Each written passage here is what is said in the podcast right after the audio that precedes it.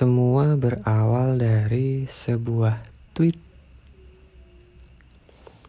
Uh, hari ini adalah hari ke entah keberapa di tahun 2022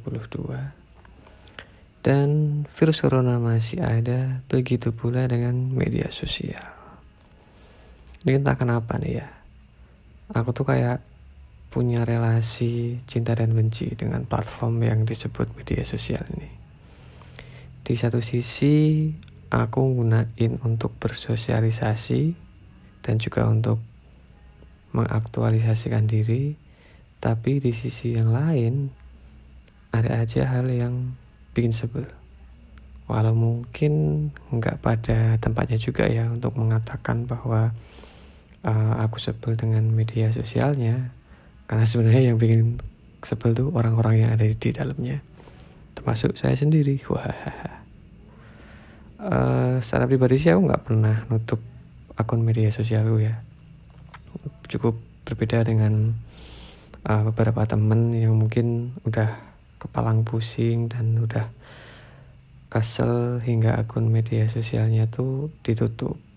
Sejauh ini sih aku masih bisa bertahan lah walaupun dengan begitu banyak keresahan. Uh, yang jadi keresahanku sih bukan bukan perkara buzzer. Ya walaupun kita semua bisa bersepakat ya bahwa bila ada yang disebut sebagai rahasia umum maka bolehlah kita menyepakati bahwa buzzer itu adalah kekesalan umum. Karena ya siapa yang gak kesel sama mereka kan? Kayak cerewet banget kasih di media sosial mana? Suka komentar yang gak jelas lagi tapi keresahan yang pengen aku curhatin di sesi kali ini tuh adalah um, bukankah kadang-kadang kita tuh terlalu banyak bicara ya di media sosial? Terlalu banyak nyinyir untuk hal-hal yang kurang penting dan tidak seharusnya dipublikasikan. Walau ini mungkin terkesan tidak ada hubungannya tapi sebagai sebuah negara republik waduh semestinya uh, paling enggak lah kita mulai mencoba memahami sebenarnya republik itu apa sih gitu kan. Nah ternyata republik itu berasal dari bahasa latin res publica yang berarti urusan publik. Ada juga yang namanya res privata yang artinya adalah urusan privat. Setidaknya warga Republik Indonesia harusnya ngerti dong dan memahami dong konsep dasar ini tapi iya aku juga memahami bahwa pada kenyataannya gak semuanya begitu. Dan justru karena itulah mungkin kita jadi ya kurang terdidik lah tentang apa-apa yang sifatnya privat dan apa-apa yang sifatnya publik. Nah sekarang coba deh tengok ke media sosial masing-masing terus berapa banyak informasi yang sifatnya privat justru bertebaran di sana ini baru aja nih, aku nemu sebuah tweet di Twitter tentang seseorang yang nyebarin screenshot WhatsApp temennya. Di screenshot itu isinya adalah chat temannya yang sedang bertengkar sama pacarnya. Dia ada orang pacaran, marah-marah, mungkin temannya curhat, malah disebarin dan aku nggak ngerti kenapa itu disebarin gitu maksudnya apa motivasinya gitu loh. Dan itu kan urusan pribadi si temennya itu kenapa harus disebarin di media sosial. Itu kan secara etika nggak bener ya. Nah setelah itu yang bikin aku makin terheran-heran adalah kok bisa tweet semacam itu direspon begitu banyak orang hingga akhirnya mampir ke timeline saya. Yang padahal saya nggak pernah follow gitu orang. Jadi entah kenapa ya algoritma Twitter tuh mungkin berubah. Jadi terkadang ada beberapa orang banyak sebenarnya bukan beberapa yang sama sekali nggak aku follow. Dan kayaknya teman-temanku pun juga nggak follow tapi tiba-tiba dia tuh muncul aja gitu di timelineku tapi kita coba kembali yang tadi, seandainya, seandainya nih, tweet tersebut tidak direspon entah di reply di retweet atau di likes gitu kan pasti hal kayak gini tuh nggak akan nyebar sampai seluas ini. Sampai ke aku yang nggak follow sama sekali. Berarti kan ini cukup banyak orang di Twitter yang juga menyukai hal-hal yang tidak serayaknya dikonsumsi. Iya dong itu kan hal yang privat. Tapi kenapa orang tuh seneng gitu? Karena gini oke okay, orang yang udah nyebarin tuh kurang tepat.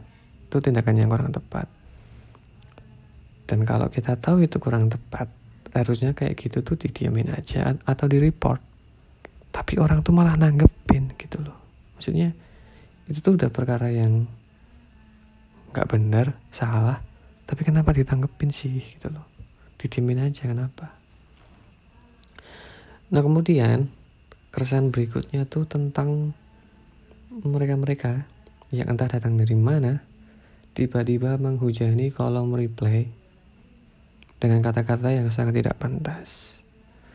Uh, aku nggak ngerti beneran sih apa yang terjadi dalam dalam benak mereka gitu hingga mereka tuh dengan begitu gampangnya pemerintah jempol-jempol mereka untuk mengetikkan kalimat semacam itu.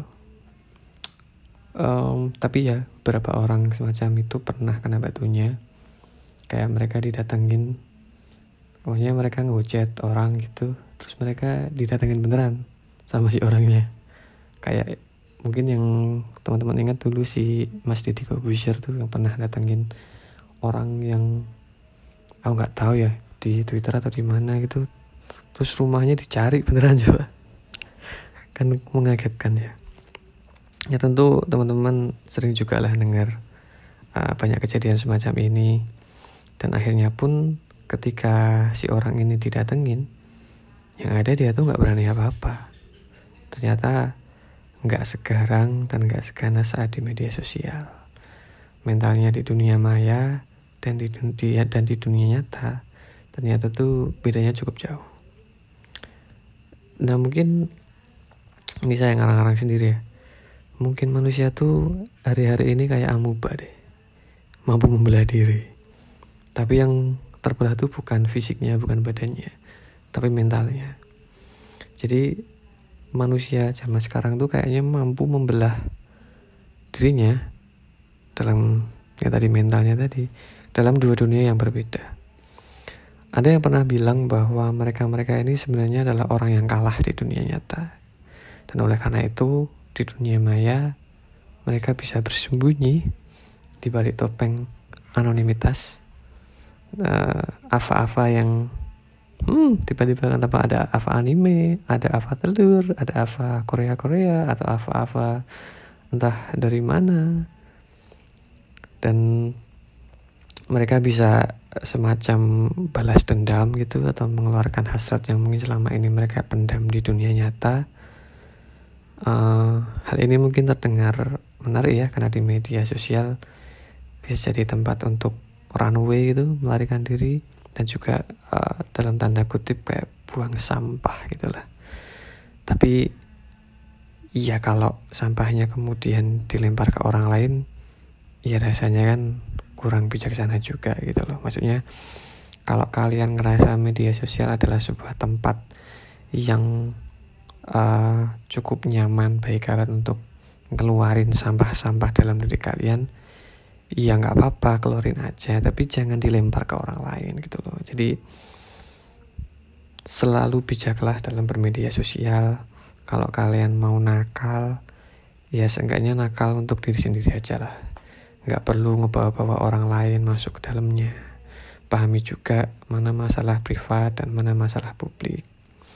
Uh, aku rasakan gak semua hal tuh bisa diumumkan ke dunia gitu. Dulu kita kalau ditanya-tanya hal yang agak privat kita curiga ini orang mau ngapain nih? Jangan-jangan ada niat atau apa? Gitu. Tapi zaman sekarang tuh kita dengan mudahnya ngasih tahu perkara-perkara privat kita di media sosial yang mana itu kayak kayak kamu tuh nyiarin masalahmu ke seluruh dunia gitu. Dan semua orang bisa baca semua orang bisa mengonsumsi. Dan mungkin itu nantinya juga bisa jadi berbahaya buat ke depannya karena jejak digital seperti yang kita tahu itu abadi selamanya sepertinya walaupun udah dihapus tapi kayaknya ada aja orang yang bisa nyari. Dan besok kalau kamu jadi orang penting orang besar di masa depannya hal itu tuh ya semoga tidak ya tapi punya potensi untuk menjerat dirimu gitu. Jadi ya ya tetap bijaklah dalam bertindak baik di dunia nyata maupun di dunia maya setiap hal tuh punya konsekuensi. Dan sekarang kalau dipikir-pikir bertindak di dunia nyata tuh kadang jauh lebih aman ya daripada di dunia maya. Karena serem banget. Ya mungkin segitu dulu lah keresahanku tentang dunia bernama dunia maya ini. Siapa tahu teman-teman juga punya keresahan. Semoga uh, keresahannya segera terobati atau siapa tahu apa yang ku omongin di sini mewakili perasaan kalian. Thank you, bye bye.